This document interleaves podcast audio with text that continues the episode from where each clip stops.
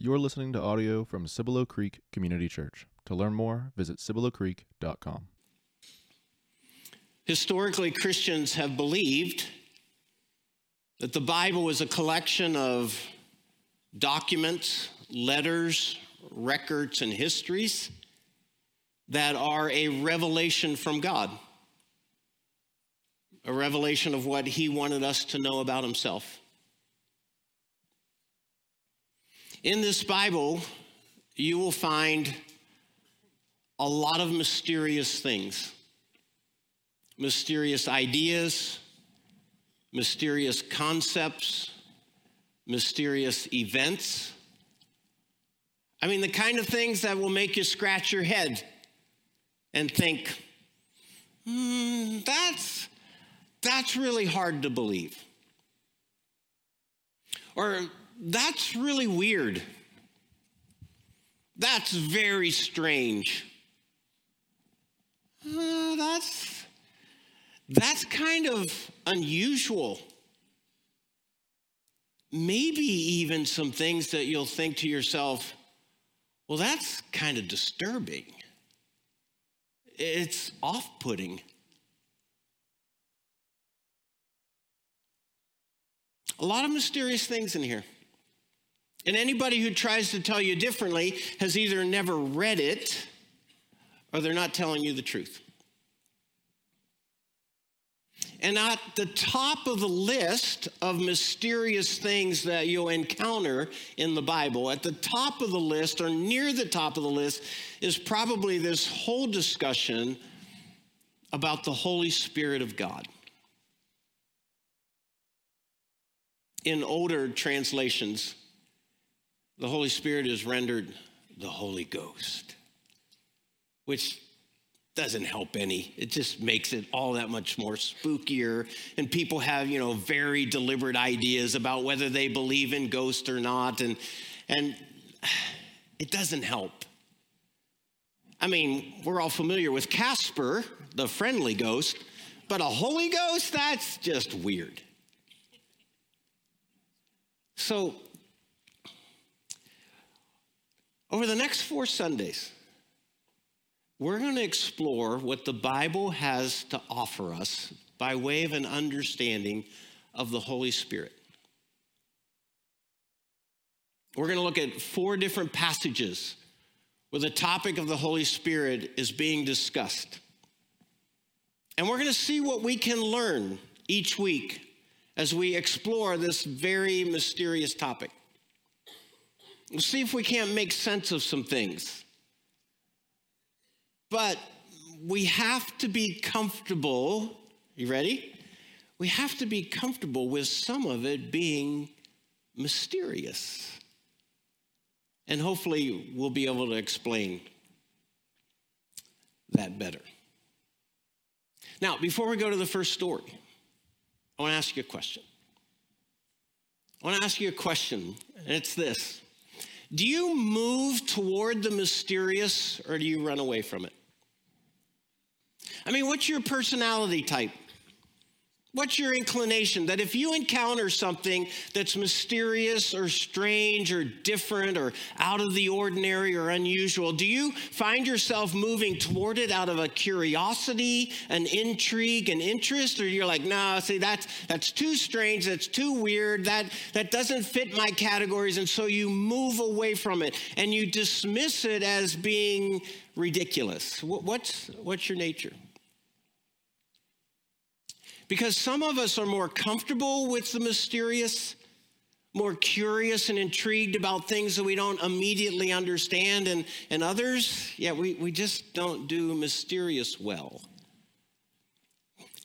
You know, I have a very good friend. We've known each other for 25 years. Um, like one of my closest friends. We've spent a lot of time together doing a lot of things. And we talk a lot about the faith thing. But you know what? He and I believe very different things about God and about Jesus and about the Bible and about faith, like almost polar opposite sets of beliefs. For 25 years, we've been discussing it very freely the nature of our friendship, the nature of our curiosities. We talk a lot about the things that we believe, and we believe very differently. And it's wonderful to say that after 25 years, I can honestly tell you, we have never once, never once had an argument. We've never once come to some sort of an impasse where we said, well, you know what, I, I can't deal with you anymore. I can't talk with you anymore about this. We're just not going to. No, it's always always been a very pleasant, open discussion. And because the nature of our friendship as men, we give each other a hard time, and he makes fun of what I believe, and I poke fun at what he believes. And one of the sticking points for him in this whole discussion about faith and God and Jesus and the Bible, one of the sticking points for him is that he has a very literal mind. He's incredibly intelligent, he's well read, he's very conversant about the things that he understands, but he is very logical. His categories are very tightly wound. He's a big believer in the sciences. It doesn't matter what the science is math, astrophysics, psychology, language, reason, rationale. He, he sticks to his categories. And, and what happens is that if something doesn't fit the mathematical equation of his categories, then he dismisses it as being ridiculous. It doesn't make sense. It doesn't hold up. It doesn't fit. Therefore, I don't believe it. I don't buy it. So it's been interesting over the years. He's always referred to me as being a bit naive. He says, Paul, how in the world do you believe this stuff? And I've never had a comeback until recently. And I've decided that I now have a word for him. He thinks I'm naive. I think he's arrogant. And here's why he's arrogant to believe that his tightly wound man made systems demand that somehow an eternal sovereign God has to fit in them. It's the height of, hec- of human secularism that somehow human beings are at the center of the universe and the capstone of all intelligence. Never stopping to think that the reason that human beings have any intelligence is because God created the capacity in them to discover. I mean, when we come right down to it, all of the sciences from math to engineering to psychology to reason and rationale and to logic, as good as they are, as sound as they are, as reliable as they are, and I'm a big fan of all of them because I actually think that they point toward God. But at the end of the day, all of these sciences, they're man made definitions. They're created by human beings who have limits. And it's just foolish to think that God has to submit to them. Mankind, human secularists, they think that they somehow have all the answers. And I think God in heaven goes, You haven't even asked all the right questions. God does not submit to the structures of man made systems, He exists far beyond that. I mean, just, just look at these categories. There's, there's truth, there's wisdom and intelligence, there's the sciences and all of their different expressions, there's fact, there's experience. So let's put the human understanding of these things up against an eternal sovereign God. We think we know what the truth is, and God says, I am truth. We think we know what wise is, and then there's this God who's who's always been, who understands life in a way that we'll never begin to comprehend. Intelligence, God's like saying, catch up. Sciences, God says, I created your capacity to understand those things. Experience doesn't even begin to match the experience of God. When you stop to think about the sciences, all of them have increased, expanded, or evolved or improved over the centuries. Centuries ago, people believed ridiculous things for us who live in the 21st century. And with the advance of technology and the development of intelligence, we've come to see that those things were not true. So, what are we going to understand 25 years from now that we think is fact? But see, that doesn't happen with God. He's way ahead of all of that. The progress of intelligence over the centuries is just humanity trying to catch up to what God has always, always known. So here's the point what is intellectually challenging or mysterious doesn't mean it's untrue. It just means that we may not understand it. Does that make sense? So there's some things that we're going to look at in this series that border on the mysterious. They're beyond sort of the comprehension of even our most intelligent equations, but that doesn't mean that they're not true. It just means that they're different and unusual. Did you know that there was a place in church history where the early followers of Jesus Christ, they had never even heard of the Holy Spirit. They knew nothing about it. It was all new to them. In fact, we have this interesting passage in the book of Acts. The apostle Paul is beginning to travel throughout the, you know, the, the biblical world at the time, or the world that the Bible encompasses. And he comes to this city that he'd never been in before, and he asked, he said, Did you receive the Holy Spirit when you placed your faith in Jesus Christ? And look at the response. They answered, no, we, we've not even heard that there is a Holy Spirit. That truth, that message, that mystery hadn't even been introduced to them. And you know what? It's not hard for me to believe that in this room or online today, there's probably a few people would go, Yeah, preacher, if, if I was being completely honest, I know nothing about this. And I go, That's wonderful.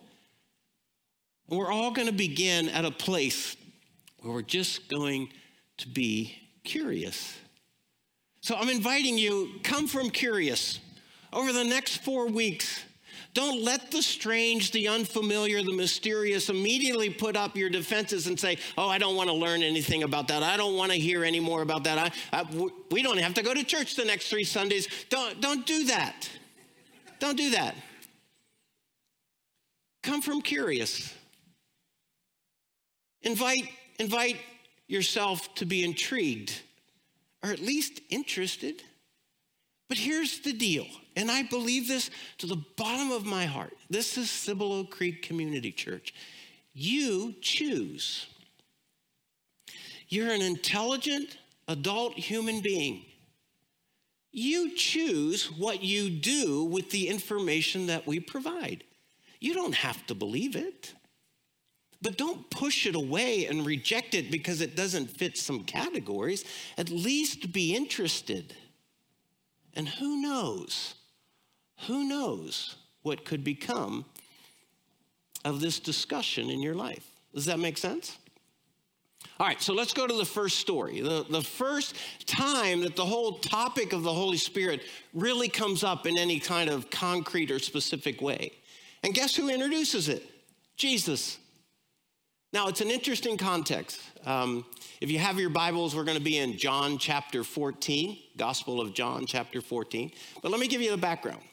So, at about the age of uh, 30, Jesus arrives on the public scene as a Jewish rabbi. He wasn't the only Jewish rabbi of his day, he was just one of many, but he was very unusual. Jesus said things that other rabbis weren't saying. He was making claims and promises that other rabbis weren't. And the word on the street is that he was doing some things that no other rabbi could imagine doing, things that we describe as miracles. Jesus comes on the scene, and his followers begin to put the puzzle together, and they recognize Jesus to be the long awaited Jewish Messiah.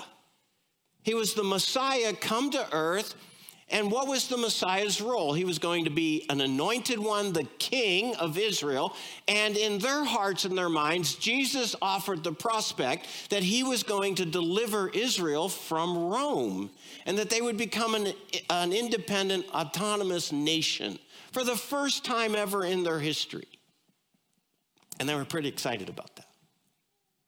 So, about three years, Jesus does the rabbi thing. They're learning from him, they're seeing some amazing, mysterious things happening, and they're beginning to place a deeper, fuller trust in him as the Messiah. And then, somewhere around the three year mark, Jesus starts talking about leaving, like going somewhere else.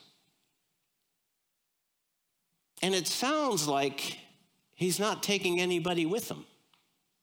Like he's going wherever he's going alone. And this, this shatters the foundation of the disciples' belief. Their faith was like, no, you're the Messiah, come to deliver us from Rome, but now you're leaving. Where are you going? And so in John chapter 14, we read this passage. He says to his disciples, guys, well, he didn't say guys. He says, do not let your hearts be all worked up, be all disturbed, and stressed, and worried. Don't let your hearts be troubled. You believe in God. Well, believe also in me, Jesus having made many equations or many statements that he was God. Believe also in me. My father's house, where I'm going, has many rooms. If that were not so, would I have told you that? I'm going to go there to prepare a place for you. I, I wouldn't have gotten your hopes up. I wouldn't have lied to you. I wouldn't have misled you. And if I go and prepare a place for you, I'll, I'll come back and I'll take you to be with me that you also may be where I am. You know the way to the place where I'm going. And Thomas, Thomas, like, uh, but Lord, we don't know where you're going. So how can we know the way? And Jesus answered, I'm the way. I'm the way. I'm the truth. I'm the true way. And I am the life. Folks, one of the most important statements in all of the scriptures. No one comes to the Father except they come through me. That's why Jesus referred to himself as the door. He is the only way that a human being can make their way to a holy, righteous God. No one comes to the Father except through me. If you really knew me, you would know my Father as well. From now on, you do know him and you've seen him. How? Because they've seen Jesus. Jesus was God come to earth. It was God with them. So, Again, if you have your Bibles, come with me to John chapter 14. Now we're going to drop down to verse 15. It says this If you love me, you will obey what I command.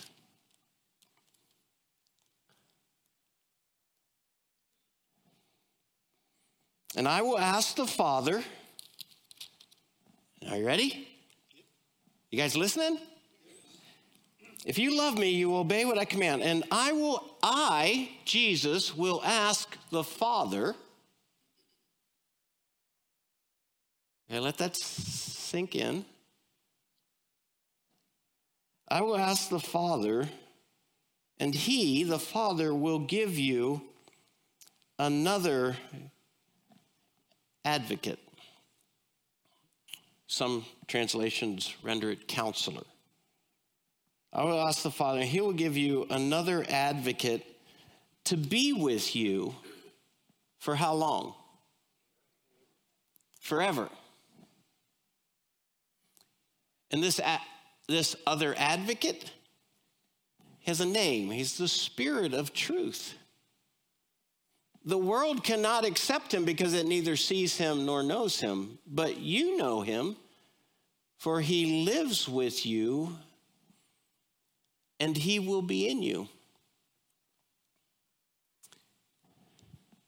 Do you hear that?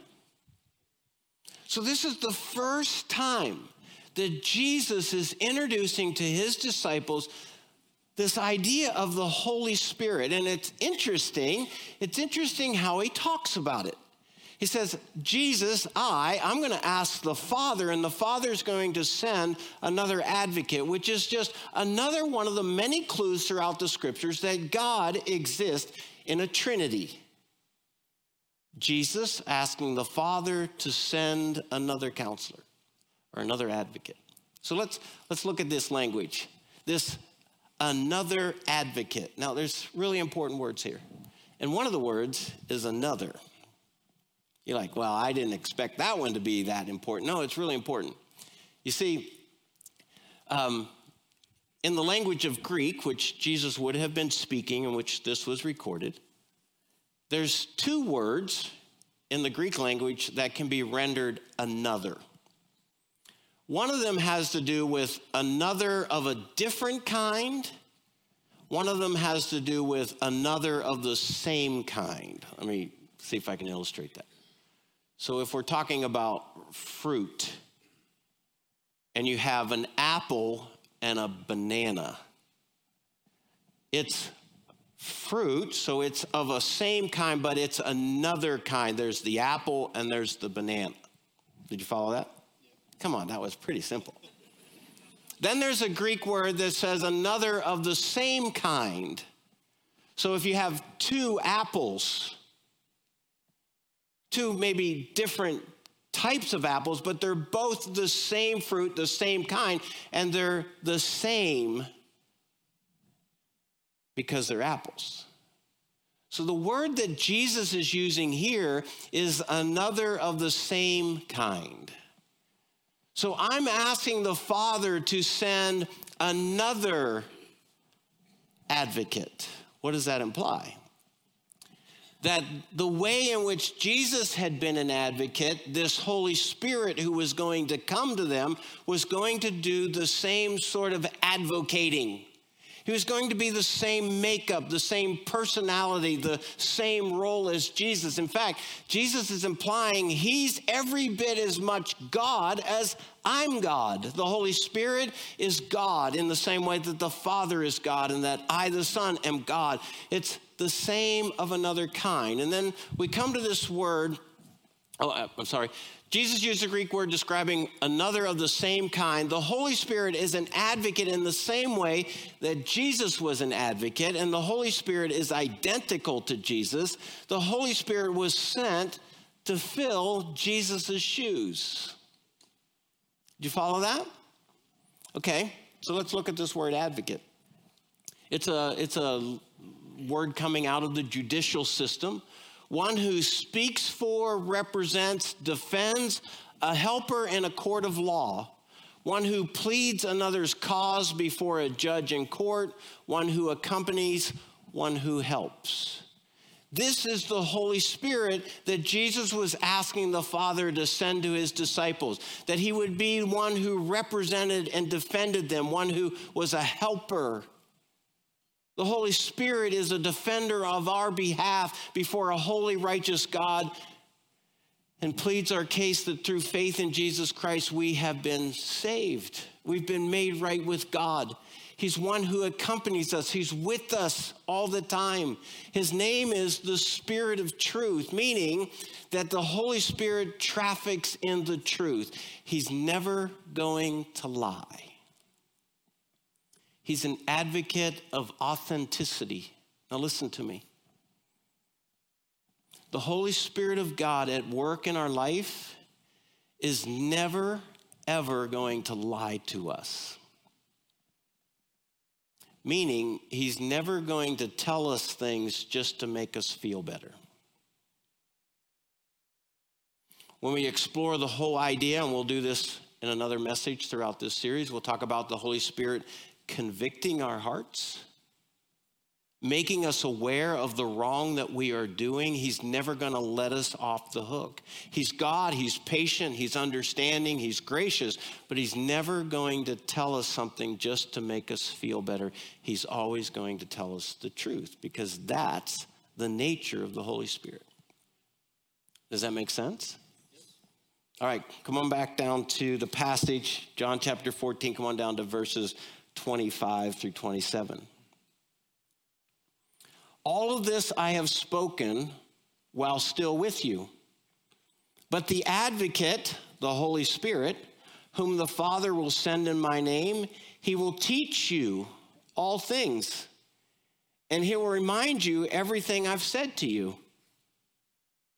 Jesus ends this passage of a context where they're very upset and anxious about Jesus leaving. He says, Peace, I'm leaving it with you.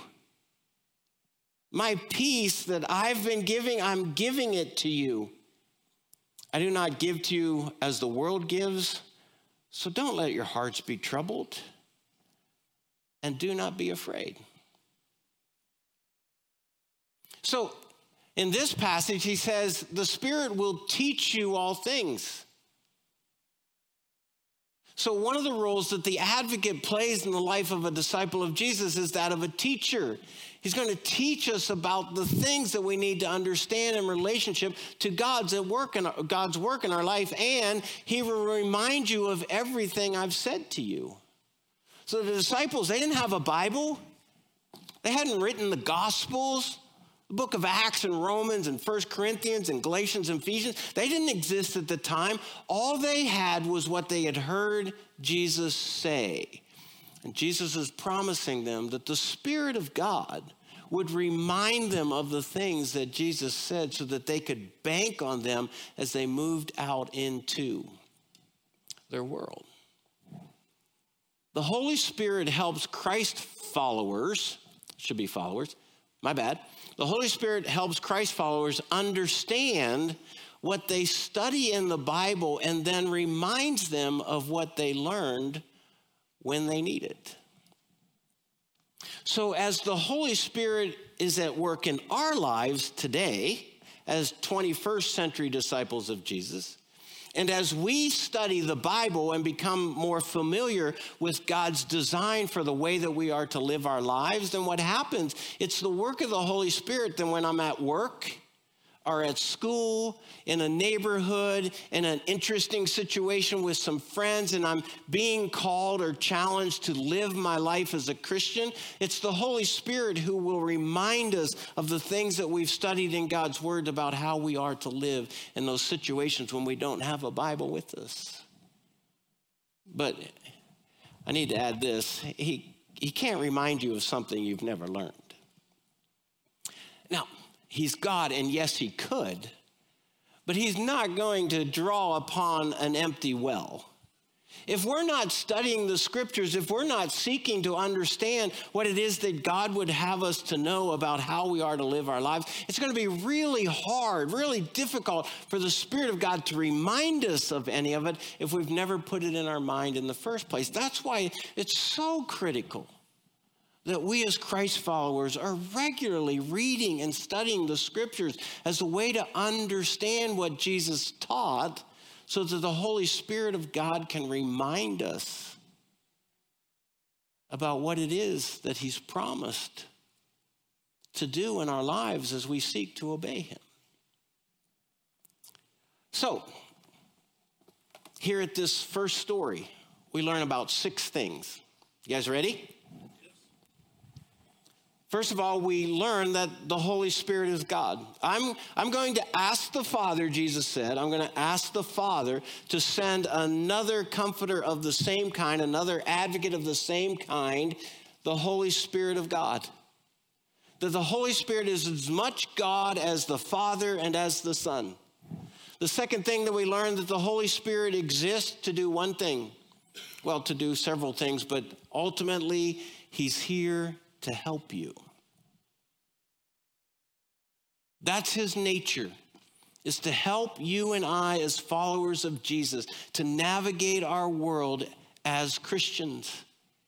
He's on your side. He's got your back. He wants you to win. He's got your best in mind. He exists to help you. It's the nature of an advocate to help the one whom he accompanies.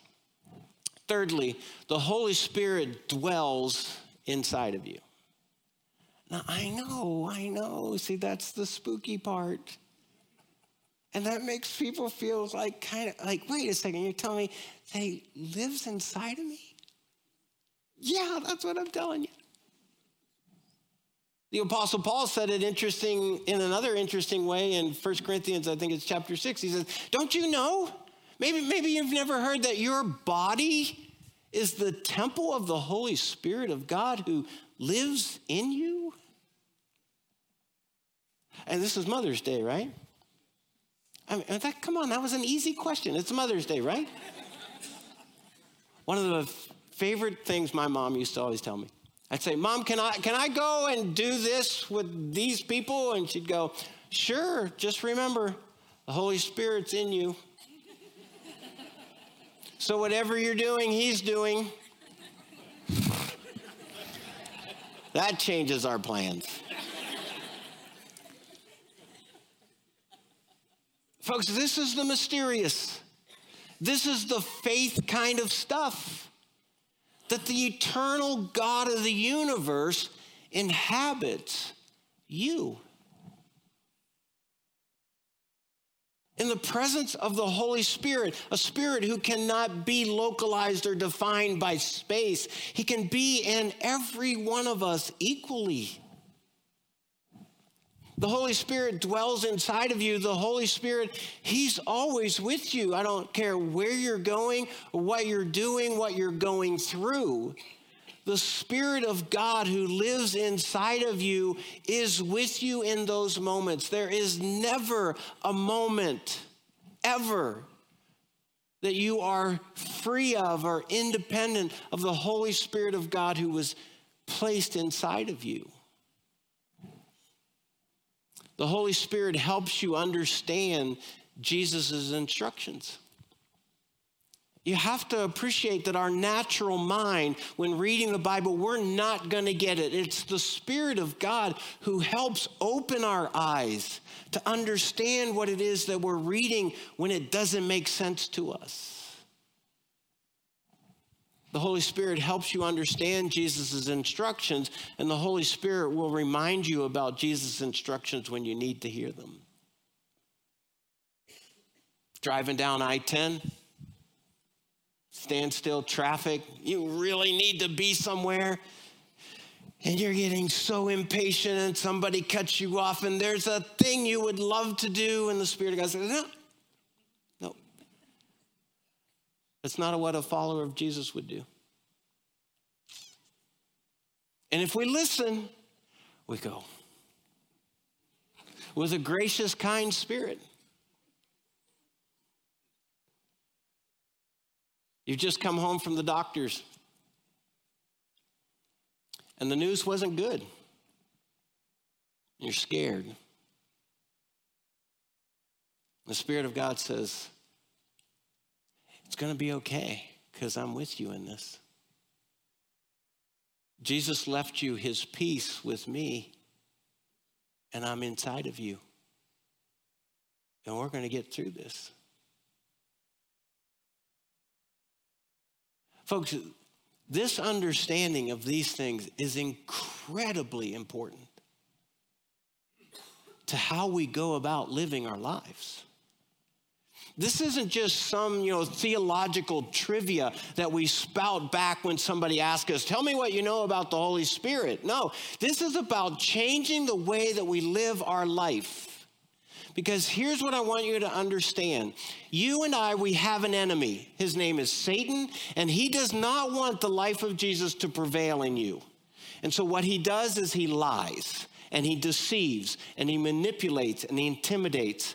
And he doesn't want you to believe the things that are true and right and good. He's seducing you away from everything that Jesus has for you. And if we're not careful, we can be seduced by those lies and we can live in those lies all week, all month, all year. We can live as if the things that Jesus told us aren't true.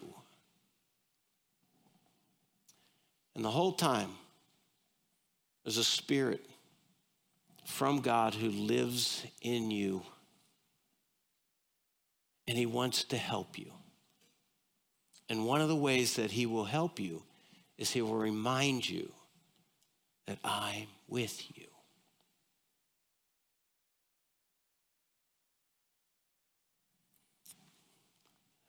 So if you're in those moments where it feels like God doesn't understand what your life like is life here on this earth, or you feel like God is so far away that he's absent, or you feel like God is so so clueless about what's going on in your marriage and in your home and at your job and with your health, I'm here to remind you that according to Jesus, you have been given the Holy Spirit of God to remind you that none of that is true. The God who dwells inside of you can never leave you can never forsake you because he is always with you.